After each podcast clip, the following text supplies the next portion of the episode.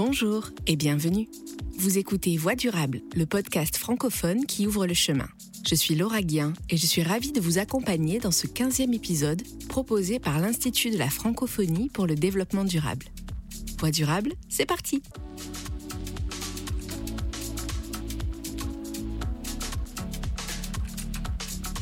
Elle peut être technologique, sociale, environnementale, finir par sonner comme cela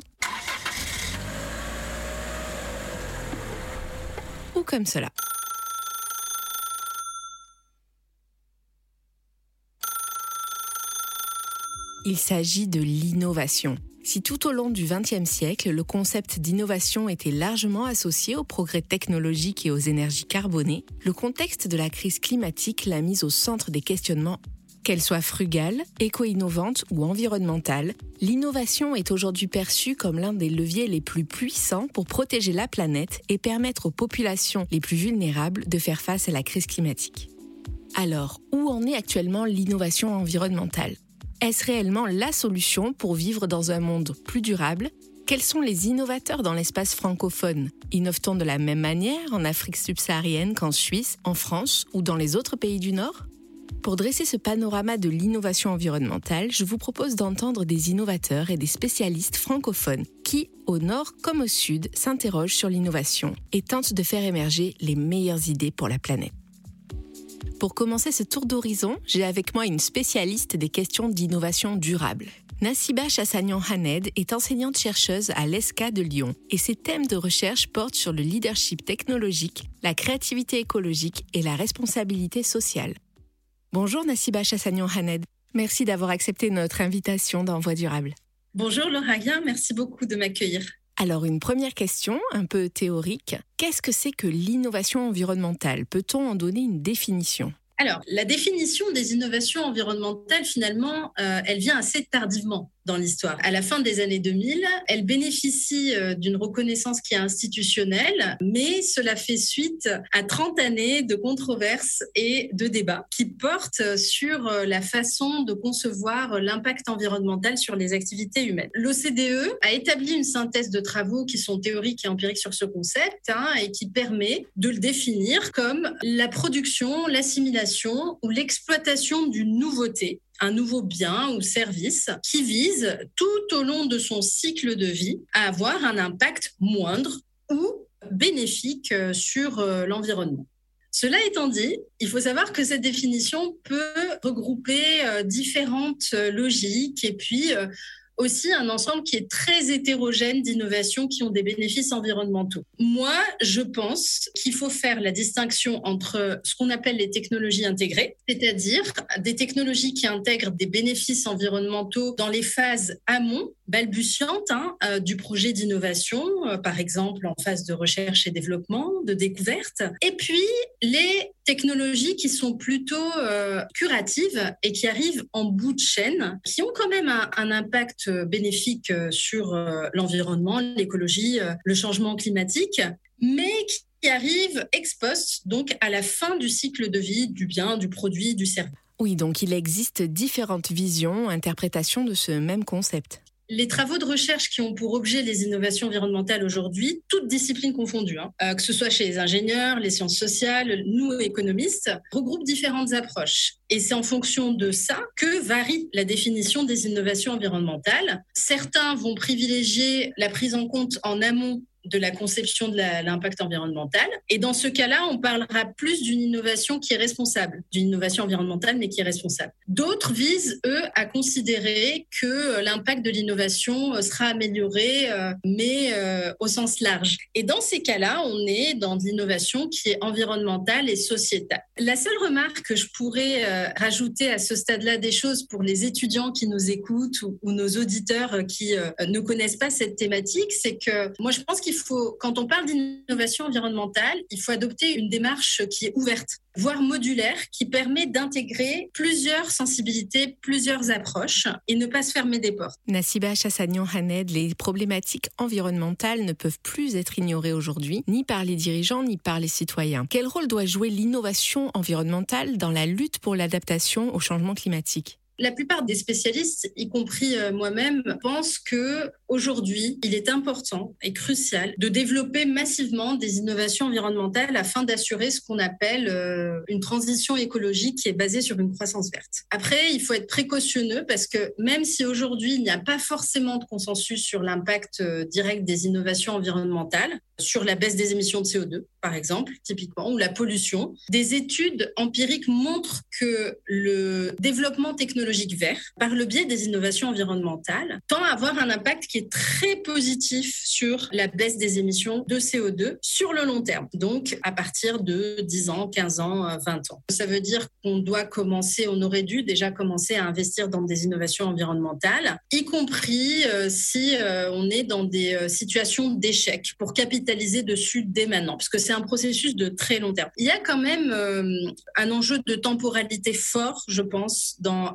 l'innovation environnementale aujourd'hui. La deuxième, deuxième élément que je voudrais rajouter, c'est que pour comprendre l'enjeu de l'innovation de manière générale, de toutes les façons, sur le changement climatique ou l'impact environnemental, il faut revenir à la définition d'innovation et à son usage. L'innovation environnementale, c'est considérer, et ça l'est sur le terrain, une technologie qui est alternative. Ça veut dire que euh, ça a les mêmes caractéristiques qu'une innovation de produit, de procédé, d'organisation, de marketing, avec deux particularités supplémentaires par rapport aux, autres innovations. Donc la première, c'est l'impact réduit euh, sur l'environnement, par exemple, avec moins de consommation énergétique ou une empreinte écologique réduite, même si l'objectif premier de cette innovation n'était pas celui-là. La deuxième spécificité, et c'est là, je pense, le point le plus important, ça consiste à, à modifier les structures sociales et institutionnelles. Ça signifie que les avantages qui sont environnementaux d'une innovation donnée, elle peut générer et c'est très important, des modifications, des mutations dans le contexte social dans lequel elles sont mises en œuvre.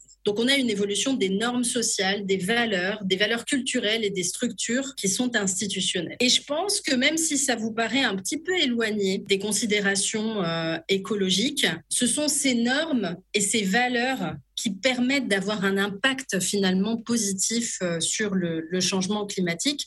Pour le dire de manière plus triviale, quand ça rentre dans les mœurs, quand on a un groupe d'ingénieurs de R&D qui travaillent sur un produit, la décarbonation, l'impact écologique, ça va être quelque chose de naturel. Et donc, ils vont se poser la question en amont. Où en sont concrètement les pays du Nord? Existe-t-il des avancées et des freins à la mise en place de stratégies d'innovation environnementale? Aujourd'hui, on a des, des, politiques euh, publiques, du moins dans les annonces françaises, européennes et puis dans les pays du Nord, de manière très générale. Mis à part l'épisode historique de certains pays euh, du Nord qui ont été euh, jusqu'au déni des questions climatiques, on est plutôt dans des politiques publiques proactives et ambitieuses dans le Nord. Des données de l'OCDE nous permettent euh, néanmoins de constater qu'il y a une insuffisance des avancées en termes d'innovation environnementale. Et puis, il faut aborder euh, les défis qui sont euh, sociétaux, qui sont ambitieux en fait à relever aujourd'hui. Le premier point, qui est l'insuffisance de l'engagement dans des innovations environnementales, il peut se démontrer en analysant les données de brevets déposées par exemple dans les pays de l'UE des 27. Les brevets déposés dans le cadre de technologies vertes, ils explosent hein, depuis les années 90.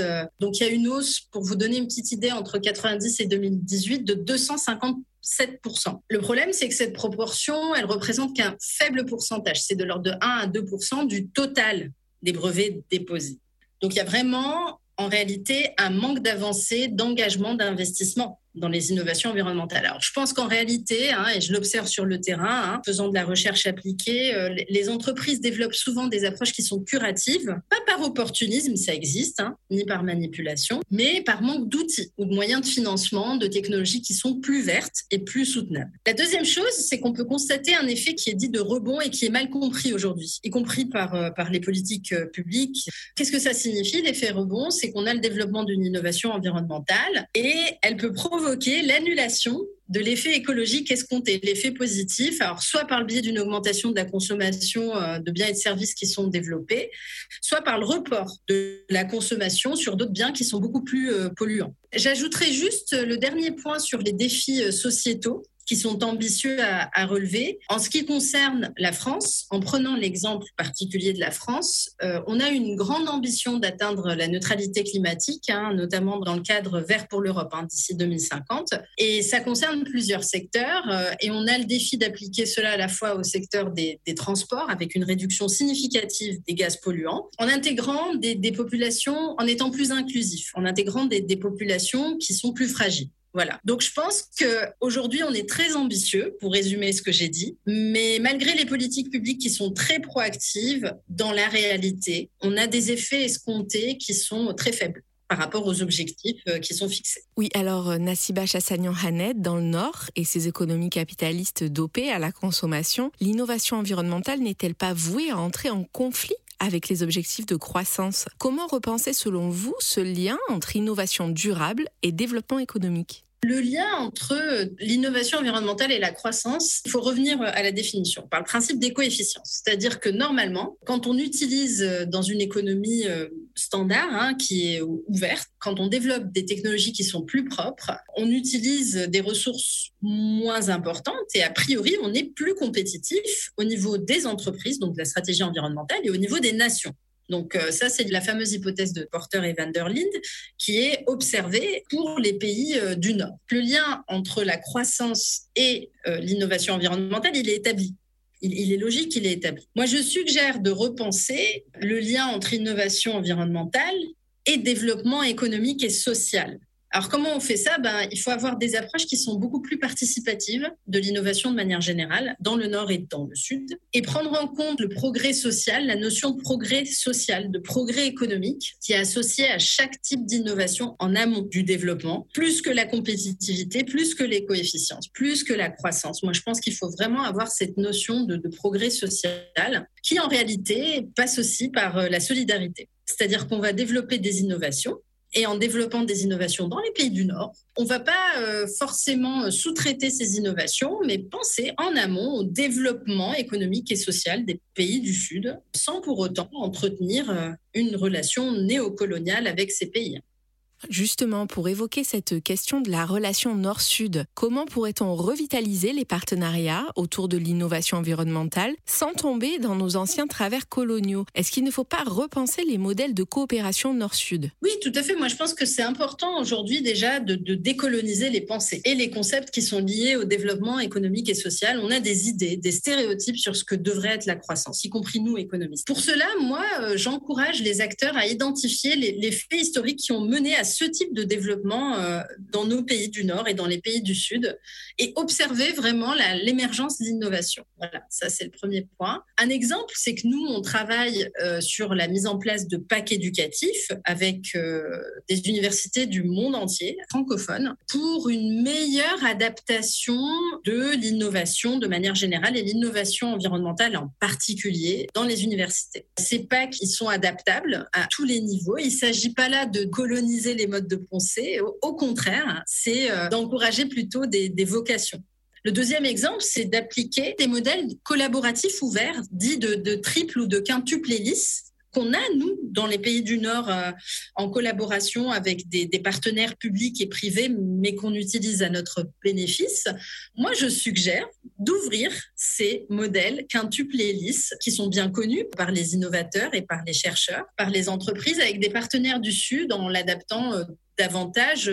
Ces partenariats doivent avoir les mêmes modalités que les consortiums qu'on a dans le Nord, c'est-à-dire que c'est un partenariat qui est ouvert et qui est collaboratif participatif. En ce qui concerne les anciens travers coloniaux, et puis on peut parler de néocolonialisme aussi, hein, moi j'ai envie de citer les travaux de deux prix Nobel d'économie, que sont Elinor Ostrom et Esther Duflo qui travaillent sur des notions euh, qui sont aujourd'hui euh, très utilisées, comme par exemple euh, le bien commun, l'auto-organisation collective, et qui visent en fait à rediriger, recentrer les prises de décision. Et dans notre cas, ce serait des prises de décision sur l'innovation pour favoriser le développement économique et social. Hein. Moi, je ne parle pas de développement économique seulement. Hein. Finissons par en revenir au Sud, qui fait face en première ligne aux problématiques de développement et de réchauffement climatique. L'innovation dans ces pays s'opère souvent depuis le terrain de façon indépendante de la sphère universitaire, avec peu de moyens, une méthode qui correspond aux standards euh, de l'innovation frugale. Est-ce, selon vous, une piste adaptée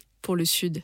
Dans le Sud, aujourd'hui, ce qu'on voit, c'est beaucoup des innovations euh, en Afrique ou ailleurs, hein, d'innovateurs dits atypiques, qui sont euh, très intéressantes et qui vont identifier des ressources naturelles sur le terrain pour produire des biens ou services innovants, pas seulement à bas coût, c'est ça la définition d'innovation frugale, mais qui sont adaptés, je dirais, euh, au marché. C'est la définition même de l'innovation qui va générer un saut technologique en fait. Je pense que l'exploration et l'émergence de ces stratégies d'innovation frugale, elles ont un impact très positif euh, sur euh, ces économies du Sud, mais n'étant pas institutionnalisées, elles peuvent avoir un, effet négatif parce qu'elles vont se substituer parfois à l'économie informelle, comme les échanges de temps par exemple, euh, ou d'argent d'ailleurs, qui, eux, vont être à l'origine de progrès social et économique. Qu'en est-il de cette innovation frugale pour le Nord? En ce qui concerne le Nord, je pense qu'aujourd'hui, ces innovations frugales ou inclusives ou davantage sociétales, qui intègrent davantage les, dimensions sociétales, hein, peuvent générer encore euh, dans nos pays du Nord des sauts technologiques car elles s'adaptent davantage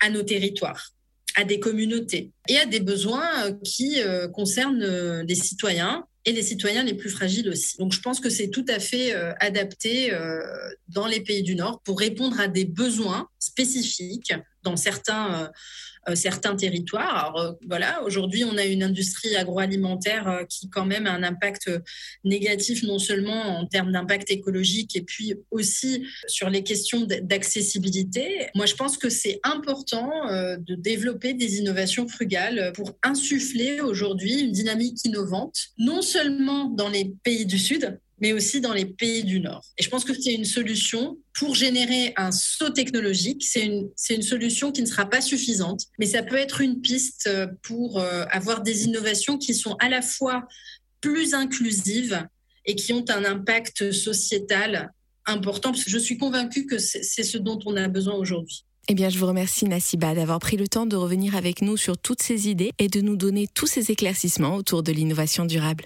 À très bientôt. Merci à vous, euh, Laura Guin. J'étais ravie euh, d'échanger avec vous euh, dans ce podcast. À bientôt.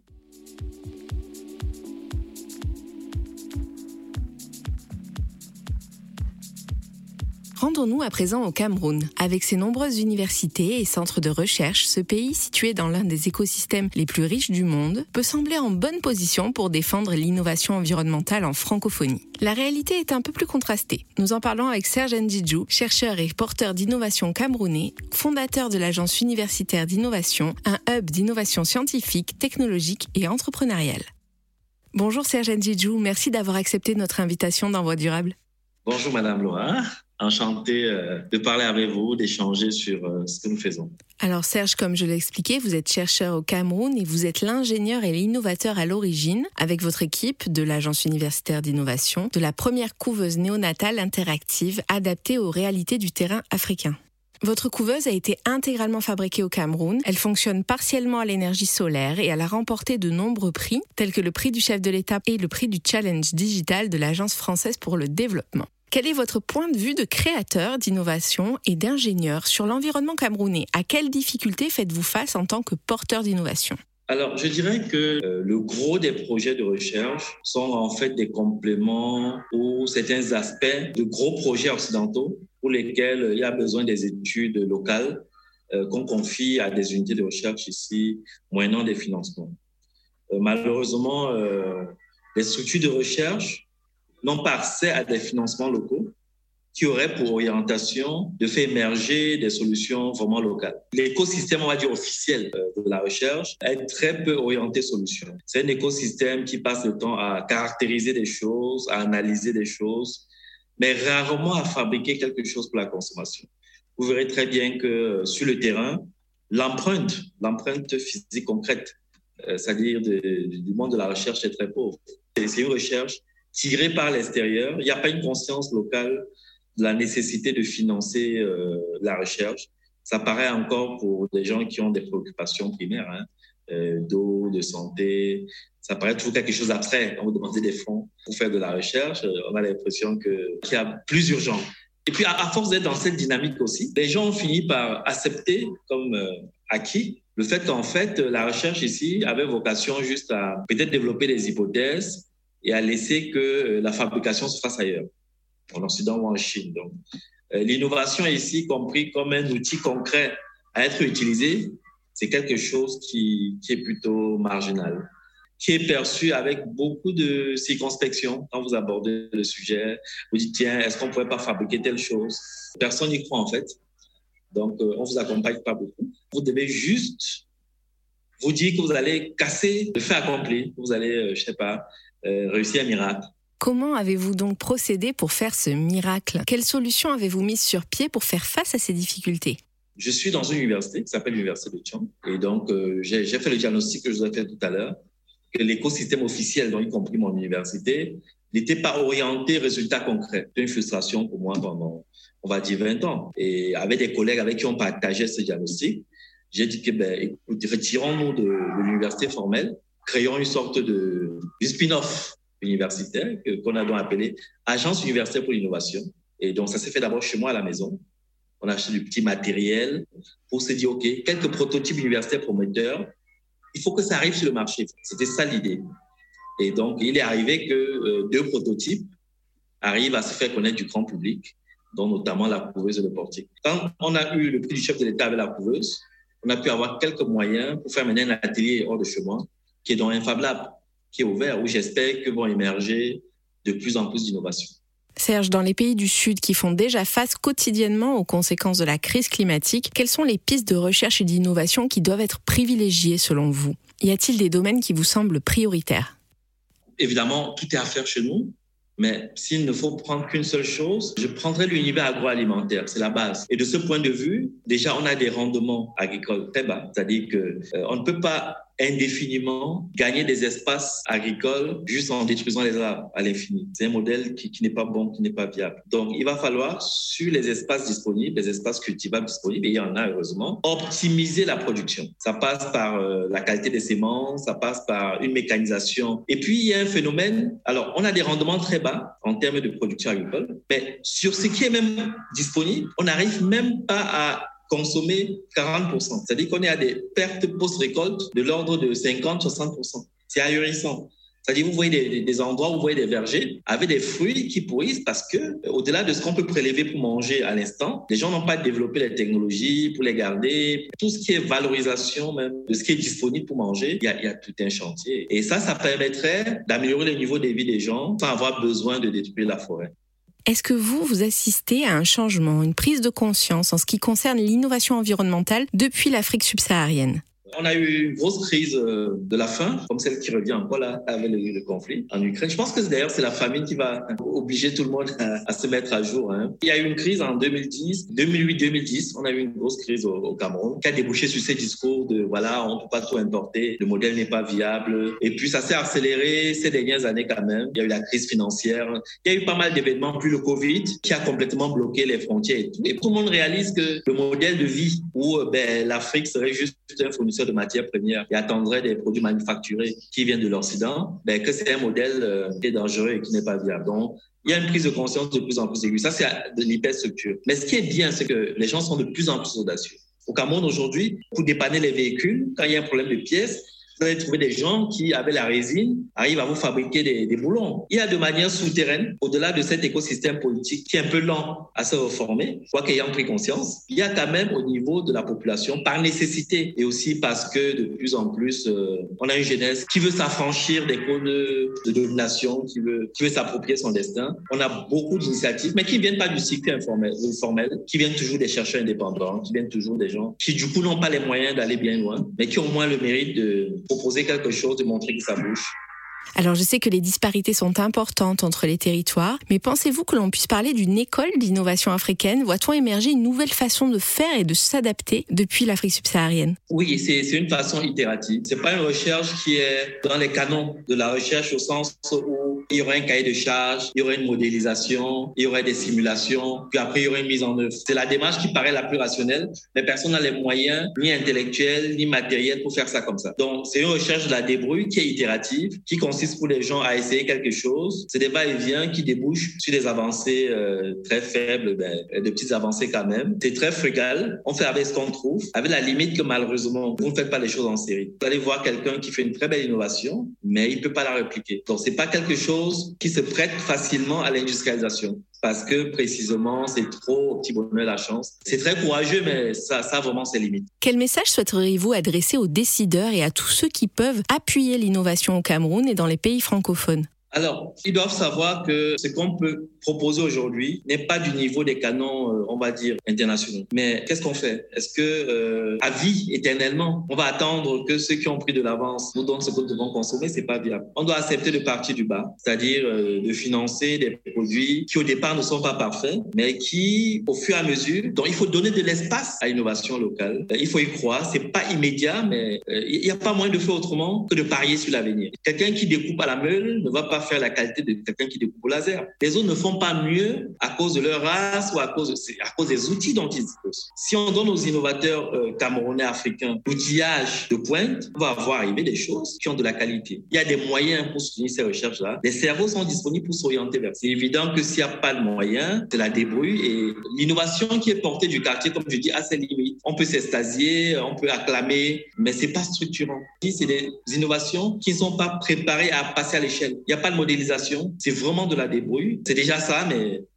j'ai peur qu'on tourne en rond. Je vous remercie infiniment, Serge Ndjidjou, d'avoir été avec nous aujourd'hui dans Voie durable. Bonne continuation avec l'Agence universitaire d'innovation. À bientôt. Au revoir. Le pays le plus innovant du monde est un tout petit pays francophone. Selon le classement annuel de l'indice mondial de l'innovation 2021, la Suisse reste en première place pour la 11e année consécutive, suivie de la Suède et des États-Unis. Pour parler innovation et plus particulièrement innovation environnementale, j'ai avec moi le dirigeant de la société suisse Excelterra, une start-up spécialisée dans les solutions technologiques durables appliquées à l'environnement et qui s'est fixé pour cela un objectif ambitieux dépolluer Tchernobyl. Bonjour Franck Muller, merci d'avoir accepté notre invitation dans Voie durable. Bonjour. Alors, comme je le disais en introduction, votre société, Excelterra, est spécialisée dans les technologies performantes et les solutions environnementales durables. On a beaucoup parlé de vous dans la presse en 2021 grâce à l'une de vos innovations qui aurait permis un exercice de dépollution inégalé sur le terrain à Tchernobyl. Est-ce que vous pouvez nous en dire un petit peu plus sur cette innovation et sur comment vous l'avez mise au point? Très bien, Laura. Oui, euh, nous avons un très vaste programme pour cette technologie qui s'appelle NSPS, euh, qui veut dire Nucleus Separation Passive System. Ce sont des, des structures tubulaires avec une forme très très précise avec des dimensions très précises et qui sont installées selon une ingénierie très précise. Donc euh, tout ça est euh, quasiment au, centimètre près au niveau de la tolérance. Il faut vous imaginer un immense système de tubes souterrains qui vont travailler les unes avec les autres et ces différentes unités de NSPS deviennent en fait un système, un système très puissant qui utilise les énergies renouvelables du futur, c'est-à-dire celles qu'on n'a pas encore l'habitude d'utiliser, donc on utilise euh, les champs magnétiques, on utilise la gravité, on utilise tout ça pour atteindre nos résultats. C'est la première fois que nous avons maintenant la capacité d'accélérer la décontamination radioactive. Ce que la nature met euh, plusieurs centaines ou des milliers d'années, euh, nous pouvons accélérer cette décontamination. Et nous sommes très fiers. Donc en novembre dernier, 2021, nous avons annoncé les premiers résultats. Donc une année après l'installation du système NSPS à Tchernobyl, nous avons pu annoncer des résultats déjà très puissants avec euh, en moyenne plus de 30% de réduction de la radioactivité sur un hectare installé de NSPS dans la zone d'exclusion de Tchernobyl en Ukraine. Qu'est-ce que c'est l'innovation, euh, Franck Muller, pour vous? Je pense que l'innovation, c'est quelque chose qui arrive très rarement. Ça arrive peut-être euh, tous les 100 ans, tous les 200 ans, qu'il y a réellement une innovation. La plupart du temps, les gens euh, mélangent innovation et amélioration de processus. Mais l'innovation, généralement, c'est quoi? C'est le résultat d'une meilleure compréhension du monde physique qui nous entoure et ensuite de l'utilisation de cette compréhension pour développer des choses, si possible, extrêmement simples pour résoudre des problèmes ou pour faire avancer notre civilisation. Donc, pour moi, l'innovation, c'est quelque chose qui est très, très rare. Qu'en est-il de l'innovation environnementale? Alors, environnementale, qu'est-ce que ça veut dire? Ça veut dire qu'en fait, on utilise la nature, les principes fondamentaux de la nature. On travaille avec la nature pour obtenir des résultats. Le principe fondamental de notre manière de fonctionner chez Excelterra, c'est la compréhension que la nature, vous ne la forcez jamais à faire quelque chose qu'elle ne veut pas faire elle-même. Donc, si vous voulez essayer de compenser des effets négatifs de notre civilisation, comme la gestion des eaux pluviales ou l'érosion des sols, il faut comprendre les mécanismes naturels et la raison pour laquelle ces effets négatifs sont là. Et une fois que l'on a compris pourquoi ces effets négatifs sont là, il faut ne pas s'occuper des symptômes, mais il faut s'occuper de la cause. Alors concrètement, Frank Muller, comment peut-on procéder? Comment créer un environnement propice à ce type d'innovation environnementale? Mais disons qu'il faut laisser s'exprimer les jeunes. S'exprimer, ça veut dire laisser la place aux idées. Peut-être que des idées paraissent saugrenues d'apparence, mais euh, il faut laisser se développer. Donc, je pense qu'il y a un contexte d'ouverture et de pas tout de suite dire non, c'est pas comme ça, non, c'est pas comme ça. C'est-à-dire, c'est très bien d'avoir une excellente éducation. Donc, en Suisse, on jouit d'un contexte euh, éducatif qui, je dirais, si je compare ça au niveau mondial, qui est extrêmement bon. Mais ça veut dire qu'il y a quand même environ 65% de Suisses qui passent par un apprentissage et qui ne vont pas forcément à l'université. Ce qui ne veut pas dire que leur éducation est moins bonne, mais c'est qu'ils ont dans un autre moule. Et tout à coup, ces choses-là font que peut-être des gens pensent différemment. Et je pense que c'est ça la clé, c'est laisser les gens penser différemment. Quels sont selon vous les grands chantiers de l'innovation environnementale sur lesquels justement cette jeunesse doit s'investir? Le premier thème, et on le voit à l'heure actuelle, c'est, on en parle tous les jours, c'est l'énergie. L'énergie est actuellement euh, tiraillée entre les fossiles et non fossiles. Il y a énormément de discussions. Euh, la guerre actuelle remet en question certaines pratiques. Donc l'énergie, c'est clairement un grand challenge pour, euh, pour les, les, années à venir. Il y a énormément de choses à faire dans ce secteur-là. L'autre, évidemment, grand enjeu, c'est forcément la possibilité de nourrir la planète, mais surtout de la nourrir avec de la nourriture saine. Et je ne rentre pas dans les enjeux, est-ce qu'il faut euh, ne plus euh, faire de l'élevage, est-ce qu'il faut être végétarien ou vegan. Pour moi, c'est pas ça la question. Il faut aller au-delà et de dire, voilà, comment est-ce qu'on va faire pour nourrir 15 milliards, 20 milliards de personnes avec les terres arables à disposition et avec, euh, avec les manières dont, on produit à l'heure actuelle. Franck Muller, quel regard portez-vous sur l'innovation environnementale dans des pays où les systèmes d'innovation sont souvent moins matures? Je pense notamment aux pays du Sud. Je pense que pour faire de l'innovation au niveau environnemental, il faut commencer par comprendre et, observer la nature. Ce n'est pas dans les labos qu'on va développer les technologies de futur pour l'environnement. C'est vraiment dans la nature, en observant tous les jours des phénomènes qui changent sans arrêt, euh, que l'on commence à comprendre comment fonctionne la nature et ensuite comment on peut amener des choses pour simplement changer des choses sans, sans créer des usines à gaz ou des choses compliquées et très coûteuses. Donc je pense que les pays du Sud ont un avantage puisqu'en fait, ils ont peut-être moins de moyens financiers. En revanche, ils sont peut-être plus sur le terrain et sont forcés de par la pression qu'ils ont de leur climat, à trouver des solutions, puisque les gens meurent à cause de problèmes environnementaux beaucoup plus que chez nous dans le Nord, entre guillemets. Donc, il y a une pression euh, très forte, et forcément, c'est toujours quand on est sous pression que les idées jaillissent, que les gens euh, souvent se mettent ensemble et trouvent des solutions. Donc il y a des choses fabuleuses qui se font euh, dans les pays du Sud, en Inde, en, Afrique, euh, qui sortent pas forcément d'un labo, mais qui sont très très efficaces et très très simples. Quel conseil donneriez-vous, Franck Muller, aux porteurs d'innovation environnementale, au nord comme au sud? Alors, le premier conseil, c'est d'écouter leur cœur et d'écouter leur intellect, c'est-à-dire que ne pas sous-estimer qu'ils ont beaucoup de réponses en eux. Ayez confiance en vous. C'est pas parce qu'un adulte vous dit c'est comme ça que c'est forcément comme ça. Un, un jeune doit comprendre qu'il doit avoir confiance en lui. Donc, le seul conseil que j'ai, c'est écoute ton cœur, sois honnête avec toi-même, fais tes propres recherches, fais ton analyse, mais essaie de comprendre comment fonctionne la nature. Et une fois que tu as compris ces principes fondamentaux, après, tu peux commencer à réfléchir comment toi, tu vas amener ta, pierre à l'édifice. Eh bien, je vous remercie, Franck Muller, d'avoir été l'un de nos invités aujourd'hui dans Voix durable. Et je renvoie tous nos auditeurs sur le site de votre société, Excelterra, excelterra.com, pour en savoir plus sur toutes vos solutions d'innovation environnementale. Merci encore et à bientôt. Merci, à très bientôt. Au revoir.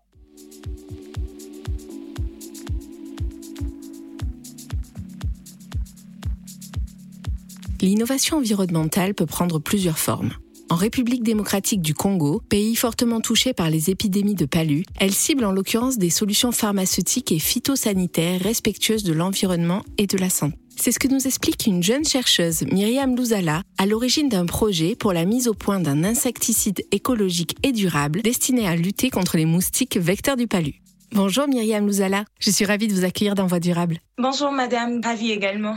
Myriam, vous avez 24 ans et vous êtes chercheuse en sciences pharmaceutiques à l'université de Kinshasa en RDC. Vos travaux, que vous portez avec une autre jeune chercheuse, Eunice Zola, viennent d'être sélectionnés dans le cadre de l'appel à projet du Centre de recherche et d'innovation technologique en environnement et en sciences de la santé, le CRITES, de l'université de Kinshasa. Alors je rappelle que le CRITES met en œuvre l'un des six projets tiers subventionnés par le projet de déploiement des technologies et innovations environnementales pour le développement durable et la réduction de la pauvreté, le PDTIE, qui est lui-même mis en œuvre par l'IFDD.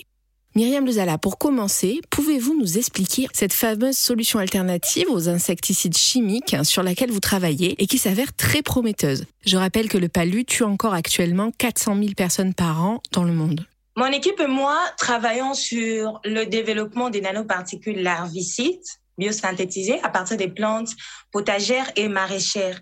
Et l'innovation se situe dans la mise au point d'une forme pharmaceutique, donc d'un médicament à base de ces nanoparticules larvicides biosynthétisées à partir de nos plantes. Alors, pour arriver à développer cette thématique, nous sommes partis du constat selon lequel notre pays, la République démocratique du Congo, baigne au centre des maladies dites transmissibles, parmi lesquelles siège la malaria ou le paludisme, transmis à l'homme par le canal de plusieurs vecteurs. Pour lutter contre ces vecteurs, l'Organisation mondiale de la santé a préconisé deux outils. Il y a d'abord l'utilisation d'insecticides à effet rémanent dans nos maisons et ensuite l'utilisation des moustiquaires imprégnés d'insecticides. Mais lorsqu'on réfléchit sur les deux outils, on se rend compte que l'utilisation de ce produit chimique entraîne euh, des coûts opérationnels élevés. Avec la pulvérisation d'insecticides, on doit déployer la main d'œuvre dans le pays. Ils doivent aller porte à porte. Ça demande de l'argent, ça demande de matériel de protection et ces produits également coûtent cher. À part ça, il y a un problème de développement des résistances avec les moustiquaires imprégnés. Il y a également des effets indésirables non ciblés. Ce sont des produits toxiques. Alors, quand on regarde le sol congolais, on se rend compte qu'on a beaucoup de plantes, beaucoup de plantes non utilisées, et certaines d'entre elles sont rapportées dans la littérature comme possédant des propriétés larvicides. Et même si la littérature ne, le rapporte pas, on a encore cette possibilité de déceler les propriétés de certaines de nos plantes. Voilà pourquoi nous sommes tournés vers toutes ces plantes-là pour essayer de les valoriser et de mettre en place des larvicides végétaux. Alors Myriam, puisque vous faites référence à toutes ces plantes justement, parlons un peu de l'écosystème du bassin du Congo, qui est un écosystème unique et particulièrement présent en RDC. En quoi cet écosystème, cette flore, cette faune est une richesse pour la science et l'innovation selon vous? C'est une grande richesse pour la science et l'innovation. Les écosystèmes de la RDC jouissent d'un complexe végétal imposant et diversifié. La RDC est riche en flore, la RDC comporte des milliers d'espèces de plantes et certaines traînent autour de nous. On n'en fait rien. Elles sont là. D'autres, comme je disais avant, elles sont rapportées dans la littérature comme possédant des propriétés thérapeutiques. Alors, dans ce cadre-là, sur ce chemin, on peut les utiliser, on peut les développer dans nos laboratoires pour trouver des solutions à nos maladies. Et voilà. Et surtout qu'aujourd'hui, on parle, on, discute en termes des objectifs de développement durable. On se dit aujourd'hui pas de pauvreté de faim. Pour ne pas avoir de pauvreté, il faut que les gens travaillent. On peut utiliser cette flore, on peut utiliser nos plantes pour aider à atteindre ces objectifs. C'est vraiment une grande richesse pour la République. Alors Myriam Luzala, en tant que jeune chercheuse, à quelles difficultés faites-vous face pour faire aboutir votre recherche en innovation concrète? Est-ce qu'il est difficile d'innover en RDC ce qui est bon à savoir, c'est que toute recherche sur terrain au laboratoire présente des difficultés qu'il faut surmonter pour pouvoir continuer.